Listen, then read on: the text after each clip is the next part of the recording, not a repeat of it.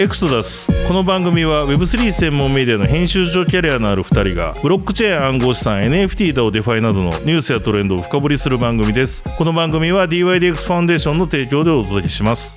幻冬舎あたらしい経済の設楽悠介です。UNX ファウンデーションの大木久志です。エクソダスエクストラ回始まります。よろしくお願いします。よろしくお願いします。あのーこのエクストラ回ですねいろんなテーマトークとかですねあとゲストを招いていろいろそのプロジェクトについて聞くってことをこれまでやってきたんですけどちょっと今回は手前味噌なんですけど最近僕がやってるその新しい経済っていうメディアで新しいですねプロジェクトを始めまして一回ちょっとエクサスのエクストラ会前回のエクストラ会でも最後に告知を入れたんですけれども Web3 ビジネスハブっていうですね企業向けコミュニティを開始したんですよね。でだからちょっと今回ですねすごい変則的なんですけどまあちょっとこれの告知も兼ねてですね、なんか誰かにインタビューしてほしいなとこれについて なんか僕の近くに名編集者いないかなと編集長いないかなと思ったらですねあいるじゃないかと 元コインテレグラムジャパンも編集長かなるほど。はい、思いまして。で、今回はちょっと変則的なんですけど、このコミュニティだったり、あとはまあざっくばらんに、僕が初めておじさんにインタビュー受けるみたいなうんうん、うん。感じで、今回のエクストラ回放送させていただこうと思います。やりましょということで、今回のゲストはまあ私、しだらということで、自分で言うのもなんなんですけれども、元コインテレグラフ編集長のですね、大木さんにですね、はい。僕が最近発表したこの Web3 ビジネスハブについてですね、いろいろなんか聞いていただければなと思ってる次第でございます。はい。これ、僕もニュース見たときすごく、なんかこお、見ていただきました？う、見ました見ました。なんかワクワクしたというか、あ、こういうことやるんだっていうふうに思ったんですけど、まず、この企業向け Web3 コミュニティを作った理由っていうのは何でしょう？そもそものところかもしれないんですけど。そもそもは、あの、実はでもこれエクソダスで僕と大木さんがいろいろ情報発信してるじゃないですか。はい。なんかそこで話してたことも一個のきっかけになってるんですけど、へえ。というのがなんか今年に入って僕も実感してたのが、うんうん。なんかこう、日本って Web3 すごい盛り上がってるよねと。うん。海外から言われてて、大木さんの周りの人からも言われたりとか、うんうんうん。で、カンファレンスがね、今年前半めっちゃあったじゃないですか。うん。で、海外の人からもそういう声があったりとかして、で、実際自民党のホワイトペーパーが出たり、骨太方針に入ったり、あと税制も段階的ですけど、どんどん変わってきてるみたいな状況がある中で、はい。まあ、大木さんとなんかこのエクサスでも話してましたけど、なんか乖離してるよね、みたいな。ああ、しましたね。外からそう見られて注目してるけど、うんうんうん。なんか日本で、じゃあグローバルでこう、ちゃんと認識されてるプロジェクトってまだそんな多くないよね、みたいな。そうですね。メッセージはすごい伝わってるけど、実がとも伴ってないよね、かもしれない。まだまだって。まだと、うんで、やっぱりその状況をちょっと微力ながらなんか変えていきたいなとは思ってたっていう一つ、うんまずあると。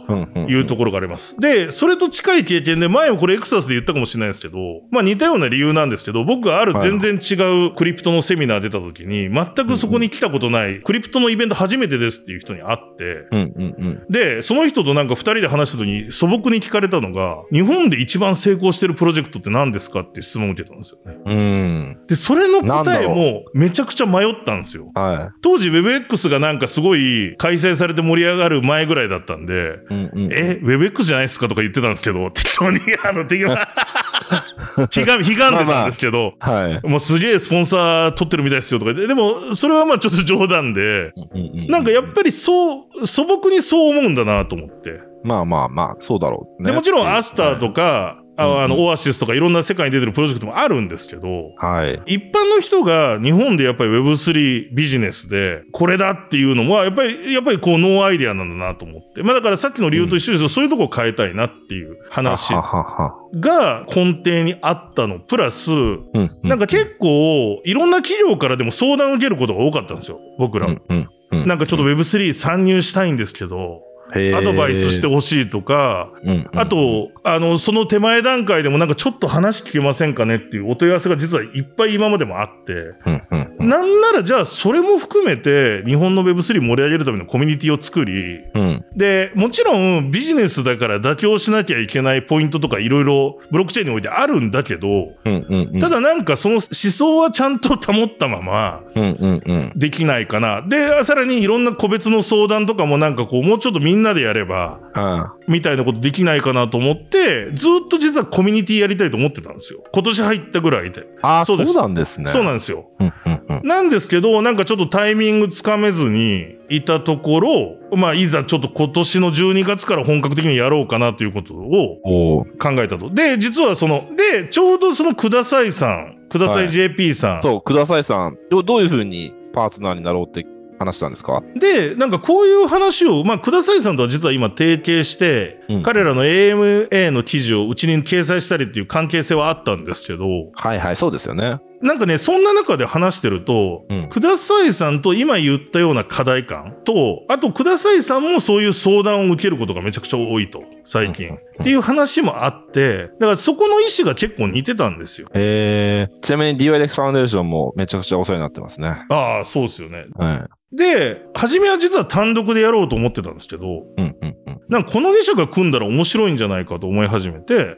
それでくださいの幹部の人となんかコミュニケーションして、そっからはだから早かったですね。もう、じゃあこういう内容にしましょうっていうのをディスカッションして、うんうんうん10月上旬ぐらいに発表したと、中上旬に発表したっていう流れ。うん。ですねうんうんうん。今回は企業向けですよね。そうなんですよ。なんでうん個人向けではないってことですよね。そうですね。くださいさんがもうすでに個人向けやってるじゃないですか。ああ、なるほどね。それもあって、まあもちろん企業の各個人の方が参加いただけるんですけど、はい。まああえて企業向けっていう風にしようかなと。そこもね、実はすごい迷ってはいたポイントではあるんですけど、うんうんうん。今なんかやるなら企業向けかなということをなんか考えたっていう感じです国内企業に限らず、まあ、国内外の企業っていう感じなんですかね？理想はそうしていきたいんですけど、まずは日本語中心の発信にもなりますので、うんうんうん。そうですね、国内企業向けで考えてますね。で、ただ、うんうんまあ新しい経済もそうですし、くださいさんなんかもすごい海外とのネットワーク今持ってるじゃないですか。そうですね。だだからそこをうまく使っていきたいなと思ってて、やっぱり僕、日本の Web3 の課題って結構意外に閉じてる、勝手に閉じちゃってることだと思ってるんですよ。うんで、ううんちも海外の取材とかコミュニケーションしてますし、くださいさんなんかは、なんかすごいですよね。海外からの認知度めちゃくちゃ高い。うんうん。で、向こうのプロジェクトともいろいろやってるので、そうですね。そういう形でなんかこのコミュニティに、むしろ海外の人呼んでなんか話してもらうとか、そういう感じ。じで関わってもらうところからスタートしたいなと思ってますね。確かに確かに。まあ、結構 DYDX ファウンデーションにもというよりか、まあ私個人のってのもあるんですけど、はい。やっぱりそのさっき話してた日本で Web3 盛り上がってるらしいぞっていう話はすごい伝わってて本当に。で、ちょっと日本の市場興味あるんだけど、うん誰か紹介してっていう話は、なんかすごい僕のところにも来るんですよね。はいはいはいはいはいはい。なので、すごくこの立ち位置っていいなって思いましたし、まあ、まず、ね、まずは日本からっていうことで、日本の企業さんと連携しておいて、で、まあ、どういった取り組みを、その、ね、どういった企業がやってるかっていうのをもう把握しておくと、はい結構なんかつなげやすいんじゃないかなとかも思ったりして、いや、そうなんですよ。うんぶっちゃけ。うんあの僕らもやっぱりメンバーの会社さんのことは理解するし、ニーズも分かってくるので、うん。で、片や大木さんのところにも来てるし、うちにも来るし、くださんにもそういう組みたいとかあるじゃないですか。はい。これから始めるんで、どこまでそこをシームレスにしていけるかが鍵だと思ってるんですけど。そういうことを、なんかコミュニティっていうとなんか座談会があったりセミナーがあって、うん。で、あと、それで終わりみたいなのが、まあ一般的だと思うんですけど、うんうん。なんか、これ言い方すごい難しいですけど、なんかこう、既得権益業界みたいにななっちゃわないように、なんかそういう風に、うんうんうん。なん、か、だからこれ結構、でもこれぶっちゃけで大内さんだから言うと、はいやっぱりそれなりに会社がまず集まってコミュニティとしてアクティブになることが大事だと思うんですけど。だから卵が先か鶏が先かですけど、それができたら、すごく、その本当に海外ともパスになるような、なると思いますね。ね、コミュニティにしたいなって思いはすごい強いですね。うんうんうん。そうですよね。ただやっぱり、結構この間、イーサリアムステーキングを始めた大手企業の子会社と話したんですよ。担当者3人ぐらい同席いただいて、30分ぐらいやったんですけど、う。うん。え、普通にめっちゃ詳しかったです。なるほど。DYDX チェーンって、ビジネスモデルちゃんとしてるよね。だから、これはすごい、イーサレムの後、あのーステーキングとか、まあ、ノード立てるうん候補としても興味あるみたいな。すごい、そ、そこレベルの話まで言えてた人たちなんで、すごい。うん。な当たり前、当たり前だよって言っちゃうかもしれないですけど、結構日本のその大手企業というんですかね、そのまあ、あの企業のはい。社員の人たちってちゃんと研究してるんだなって思いました。そうなんですよ、はいそれもあるんですよ。で、大木さんも多分わかると思うんですけど、メディアやってたから、はい。意外とこういう専門メディアやっちゃうと、そことのつながりが少ないというか、なんかどうしても専門的な会社とのコミュニケーションの方が増えちゃうじゃないですか。うん。でもね、やっぱね、大手さんってすごいんですよね。すごい。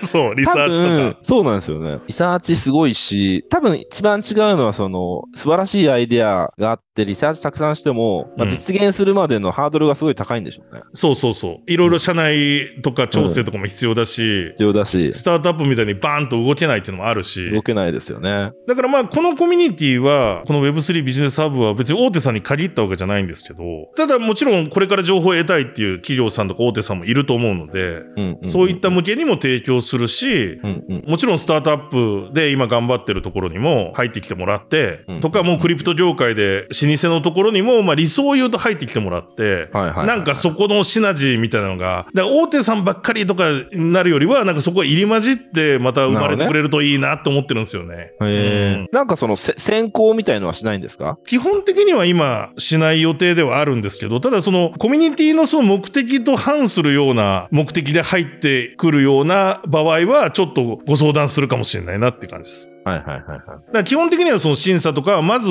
現段階はしないで、うんウェルカムっていう感じで考えてますね。うんうんうんちなみに、異業側として、まあうんコミュニティに入ることで受けられるメリット、はいはいはい。ななんでしょそうですね。これだからまあ、具体的にはどういうコンテンツがあるのかなんですけど、入会していただくと、まず毎月1回以上の、まあ、リアルだったりオオンラインのイベントに限定参加できるというのが一つ目。で、もう一つが、まあ、ネットワーキングイベントもそういったように開催。まあ、四半期に1回ぐらいやりたいなと思ってます。リアルでみんなが会うみたいな。う。うんうんうん。で、三つ目が、ちょっとこれは多分他のコミュニティであんまりやってないかなと思うんですけど、スポットコンサルティングみたいのをしようと思ってるんですよ。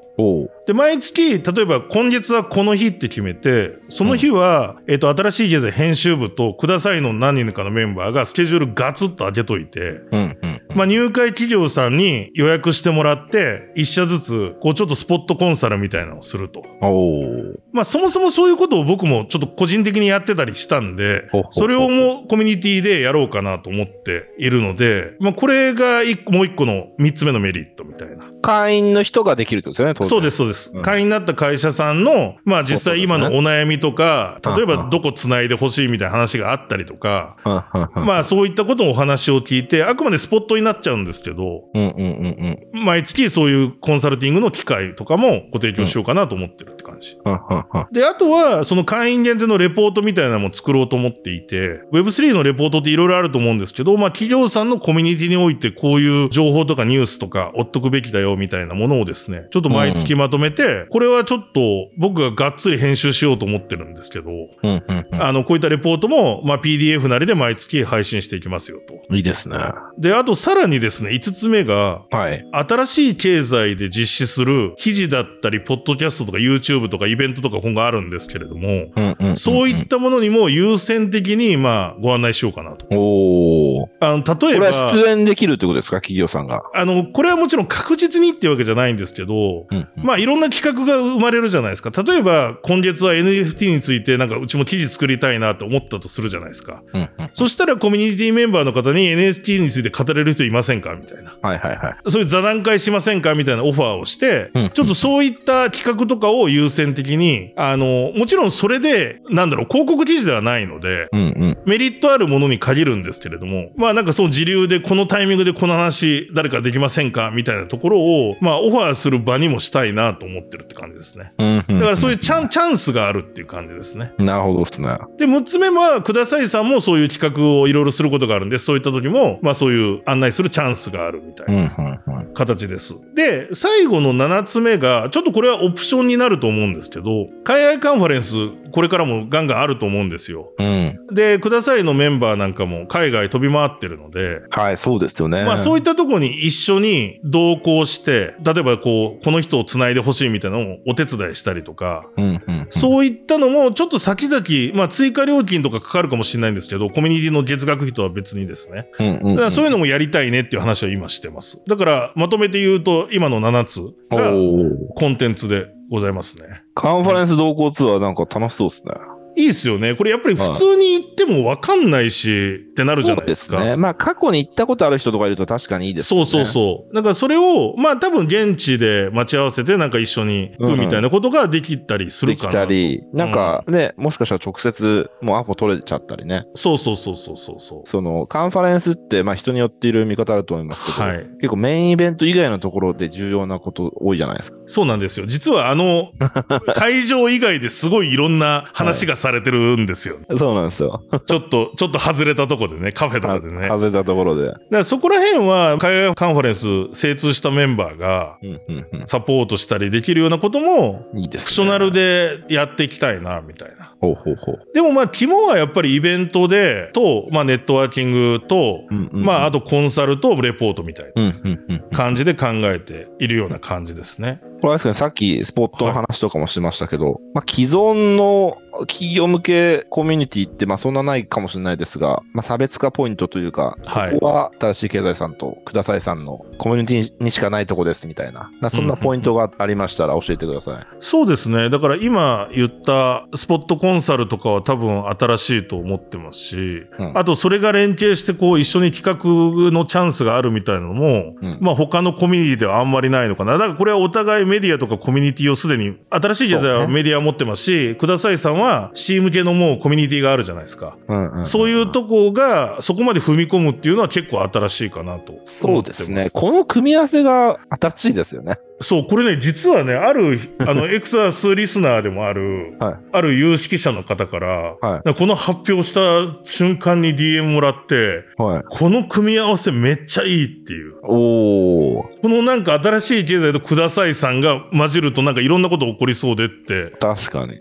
ご評価いただいたんですよね。うんうんうん。すごい、あの、ある方から。で、実はその方もなんか、その2社が組めばなんかできると思ってたんですよ、みたいなことをメッセージいただいて、熱い感じで。へー、すごいですね。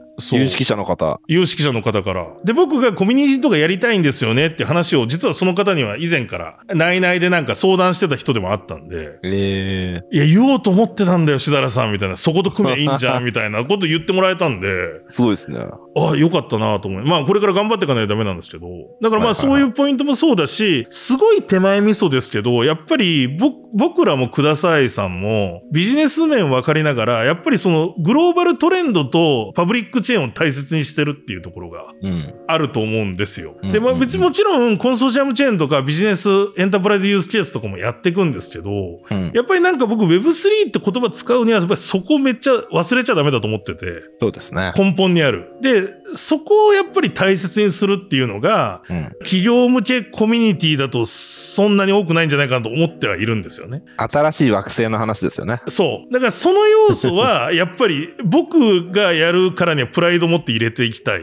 で、くださいさんもそれは分かってくれる。やっぱりけど、そ、それが勝ち筋なんですよ。いや、そう。やっぱイーサリアムとかビットコインが一番安全なんですよ。簡単に言うと。うんうんで、そこに商売があるんですよね。エコノミーがやっぱり。はいで、なんかこう、変化球をいきなり投げるというか、ややっぱちょっと自己流で日本でじ自己流作りみましたっていうのは、なんかこう、最初からそれやるのはね、すごいか賭けだということに気づいた方がいいですよねっていうのはすごく思います。だから、それこそ、ガウディって会社あるじゃないですか。ありますね。石川さんがやってる。で、石川さんとかもめちゃくちゃパブリックチェーン大好きだし、昔僕もいろいろ教えてもらったりしてたんですけど、うんうん。でも石川さんとこはそこのリソース分かった上で、パブリックのこと分かった上で、でも日本でクリプト、この Web3 やるには、まずそのコミュニティだったり NFT 使った、まあ、場合によってはプライベートチェーン使った仕組みとか、そういうので、まず企業のエンタメ領域とかを mass adoption させていくんだってことをやってたんですよね。うんうんうんうん。今ままで。で、うん最近ちょっとそれがなんとなく雰囲気整ってきたんで、パブリックリリーもしていくような発表をしだしてるんですけど、うんでも石川さんはちゃんとやっぱりそこのコアのこと分かって、分かりながらも今やるべきことと理想の惑星の話をなんか並走させて多分ビジネスを動かしてたんですよね。なるほどね。で僕それすごい大事だなと思ってて、それって。はいはい。なんか、ロードマップがしっかりしてるというか、そういう、そういうふうな方向に向かって段階的に進んでいくんですよ。だから、まだわかりますね。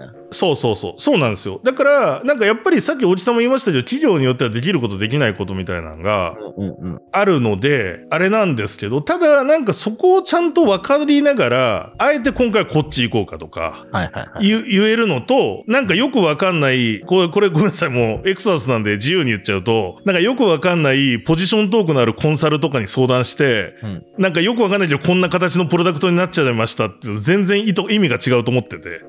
同じその、いわゆる Web2.5 っぽいプロジェクトを作るにしても、うんうんうん。結果は同じかもしれないけど、プロセス違うと思ってるんですよね。はいはいはいはい。だからそこの情報をやっぱりちゃんと出していきたいなっていう。うん。まあ学ぶっていうとおこがましいですけど、あの、そ、もちろんそういうのも分かってる大手企業さんもたくさんあるのも理解してるんですけど、うん。やっぱり最新のトレンドとかは僕らが終えてると思うので、僕らとかくださいが、はいはい、はい。そういうところもなんかフィードバックしていて、うん、なんかその企業さんがまあ Web3 挑戦するときのいろんな選択肢を増やせればなって思ってる感じですね。まあやっぱメディアなんで情報量っていうのはありますし、はい。トレンドにも敏感ですしね。うん。であと、くださいさんもそうでしょうし、すごくそこも親和性があるなっていうふうに思いましたね。で、あとね、やっぱり中立性あるかなと思ってますね。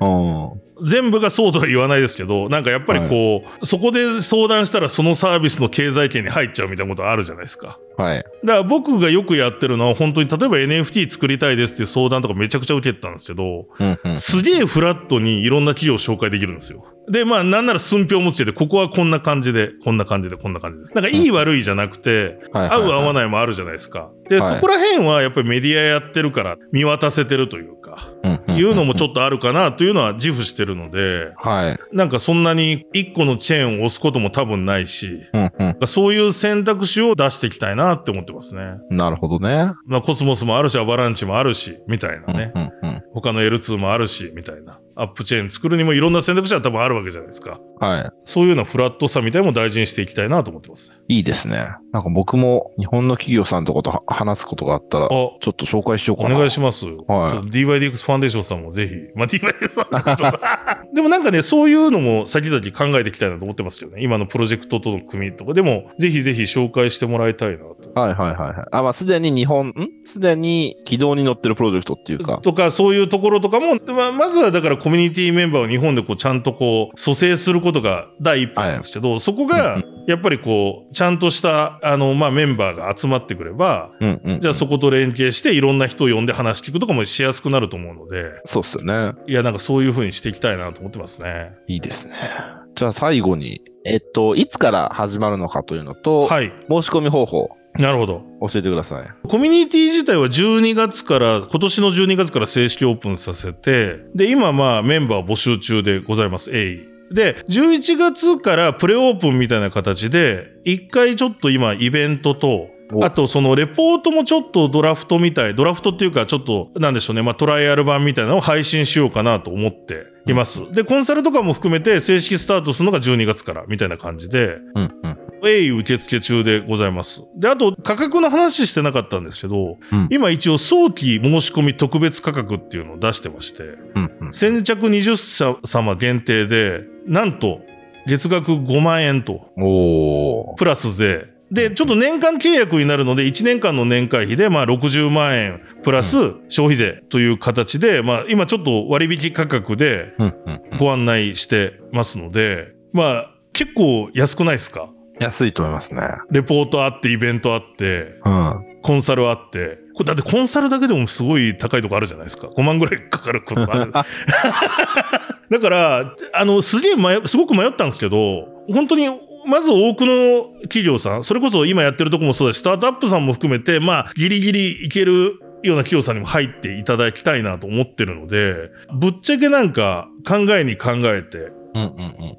結構、まず、まずこの早期申し込み価格は結構安く設定したつもりでございます。それで、さらに1社さんあたり5万円で10人までそのメールが届くみたいにできるんで、おー。イベントにも参加していただけるようにするので、自分で手前味噌ですけど言うのもなんですけど、お得かなと思ってるような感じでございます。で、と申し込み方法は、このリンク貼っときます、概要欄に。新しい経済でもトップにも出てるんですけど、専用フォームがあるので、そこでメールアドレスとか登録いただくと、追って運営からご返信させていただいてという形になるので、うんうん。早くしないところ先着ですからね。そう、先着ですね。先着です。で、おかげさまでもうですね、結構来てます。実は。この収録時点では。おうんー。なので、これがまあ、12月スタートまで募集させていただくので、ちょっとぜひともご興味ある方。で、ちょっと迷ってるよって方があれば、このエクサスリスナーさんであればですね、ご相談に乗れたりすると思ってるのでう、んそれこそ僕宛てに DM でちょっと話聞きたいよ、もうちょっと。まあ今日結構かなり話してしまってはいるんですけど、なるほどですね。あの、具体的にちょっと相談したいよとか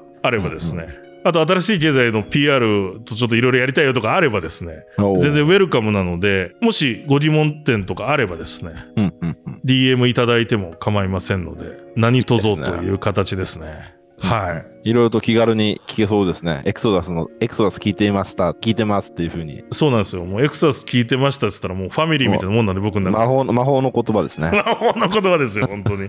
はい。えー、面白いですね。そうなんですよ。だからまあ、あの、で、もちろん12月にスタートするんですけど、12月以降も毎月どんどん新規加入も受け付けていく感じにするので、まあ、とにかくですね、本当に、ちょっとコミュニティとして、さっき言ったように内部でも、あの、情報交換できるようなうん。ものにしていきたいなと、本気でやっていこうと思っていいでするので。ね。うん。横のつながりもやっぱできそうですしね。なんかね、そうやって頑張りたいなと思ってるんで、いいなぁいいですね。大地さんにも先々、こう、DYDX ファウンデーションと DAO みたいなテーマで話してもらうかもしれないです、イベントで。そのそのちょっと際はいつでも、いつでも行きますよ。ぜひお願いしたいと思ってるんで、まあはいそういう感じでですね、すいませんね、なんか、大木さんに初めてインタビュー。なんか確かに新しい感覚でしたね。まあ面白いっす、面白いかもしれないですね。今度逆に僕はしてみようかな。いおお。なんかけど僕特にプロジェクトとか DRX ファンデーションぐらいしかないですけど。や、だから DYDX ファンデーションのことを、ああ。まあ DYDX チェーン立ち上げの時いいかないあ、それやりましょうよ、反対に。うん。ぜひぜひ。うん。それはニュースとしても価値はすごくあると思う。そうそうそうそうそう。うん。で、素朴な疑問めちゃくちゃあるんで、その僕からは言いたいけど言えないこともちょっとあるかもしれないですけど、確かに。はい言えないこともあるかもしれないですけどね。けどそこはもうエクソダスなんで最大限。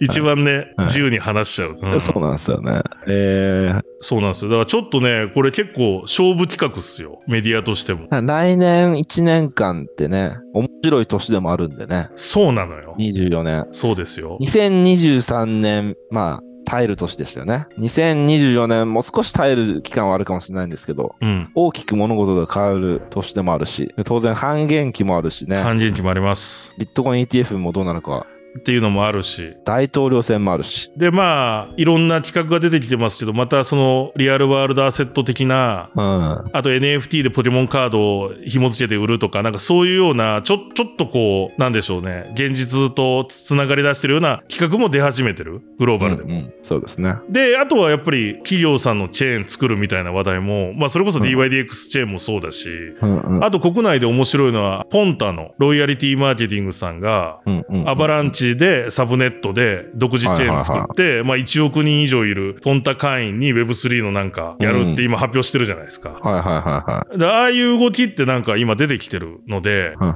なんか面白い年になりそうだなっていう、来年は。来年こそ明るくしたいしね、僕らも。また来年ね、もしかしたら次の DeFi、次の NFT っていうトレンドが出てくるかもしれないですね。そうなのよ。はい。そうですよ。それでやっぱり言うと、まあちょっと話長くなっちゃうかもしれないですけど、B ダッシュクリプトはいはいはい。でパネルディスカッションしたときに、誰かが言ってた、そのひ日田さんがモデレーターで、はいはいはいはいはいはい。要するに一番そのトレンド見つけな、トレンドを見つける人になんなくてもいいけど、うん。トレンドが来て最初に乗れるグループになることが大事みたいな。はい、言ってました。豆腐 NFT の沼崎さんですね、多分。そ。それなんかね、印象に残ってて、あ、確かにな僕もね、それ印象で、で、豆腐はまさにそれうまくいってるしね。言ってますよね。そのオープンシーがドカンってなった時に、はいいち早くマルチチェーン対応のなんかうんね、出したし、みたいな。うん。なんで、イノベーターにね、なれればもちろんいいんですけど、それってもう本当、一人二人の話だと思うので、世界で。そうそうそうそうそう。で、出てしまって、あ、これは本物のトレンドだ、ペペとかじゃないんだ、みたいな。っていうのを見極めてガーっていけるのってすごいですよね。すごい。うん、で、その多分、はその第一軍期間って、そんな長くないんですよ。長くないと思う。だからそこにやっぱりその、それをつかめるかみたいな。もちろんそれもね、掴んだらペペだったってこともあるかもしれないけど。あるかもしれないけど。でもそのやっぱり情報なんか持っとくっていうのは。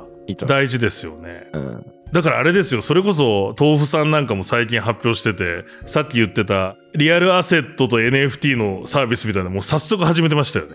早いなと思って。早いなと思って。あまあそうですよね。RWA、リアルワールドアセット。そうそうそうそうそう。今、今はなんかちょっとそういう感じになってるじゃないですうん感じなか。のか。ね。それについてはまたいろいろまあ意見あるものの、うんなんか流れはそうなってるんで、やっぱりそういうの見てペッて入れてくる。うん新しいプロジェクトをみたいな。そうですね。いや、だからそこら辺、ただでさえ早いしね、クリプト業界ね。そうなんですよ。うんいやー、なので、ちょっとですね、ご興味ある方は、あの、DM でお問い合わせいただくか、もしくは、もうお申し込みフォーム、リンク貼っとくので、チェックいただければと思います。ぜひぜひ、僕もなんか、紹介、紹介したいと思います。ありがとうございます。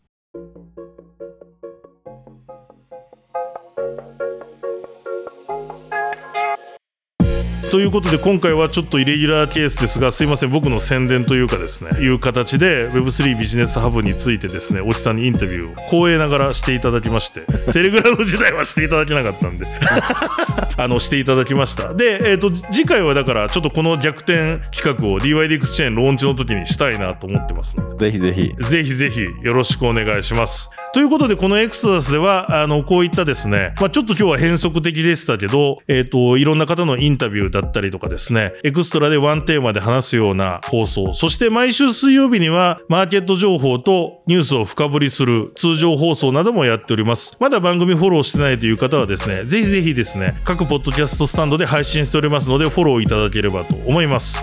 あとこの番組では皆さんの感想やリクエストも受け付けております。X、旧 Twitter で、ハッシュタグ、エクソダス使用、エクソダスカタカナ、使用ひらがなです。このハッシュタグをつけてポストいただくか、もしくは僕と大木さん宛に X の方で DM の方いただければと思います。皆さんの感想やリクエストお待ちしております。それではこの放送は DYDX ファンデーションの提供でお届けしました。またエクソダスでお会いしましょう。さようなら。さよなら。この番組は一般的な情報提供のみを目的として配信しているものでありいかなる暗号資産有価証券等の取得を勧誘するものではありません。また出演者による投資助言を目的としたものではありません。暗号資産投資にはリスクが伴います。投資を行う際はリスクを了承の上ご自身の判断で行っていただくようお願い申し上げます。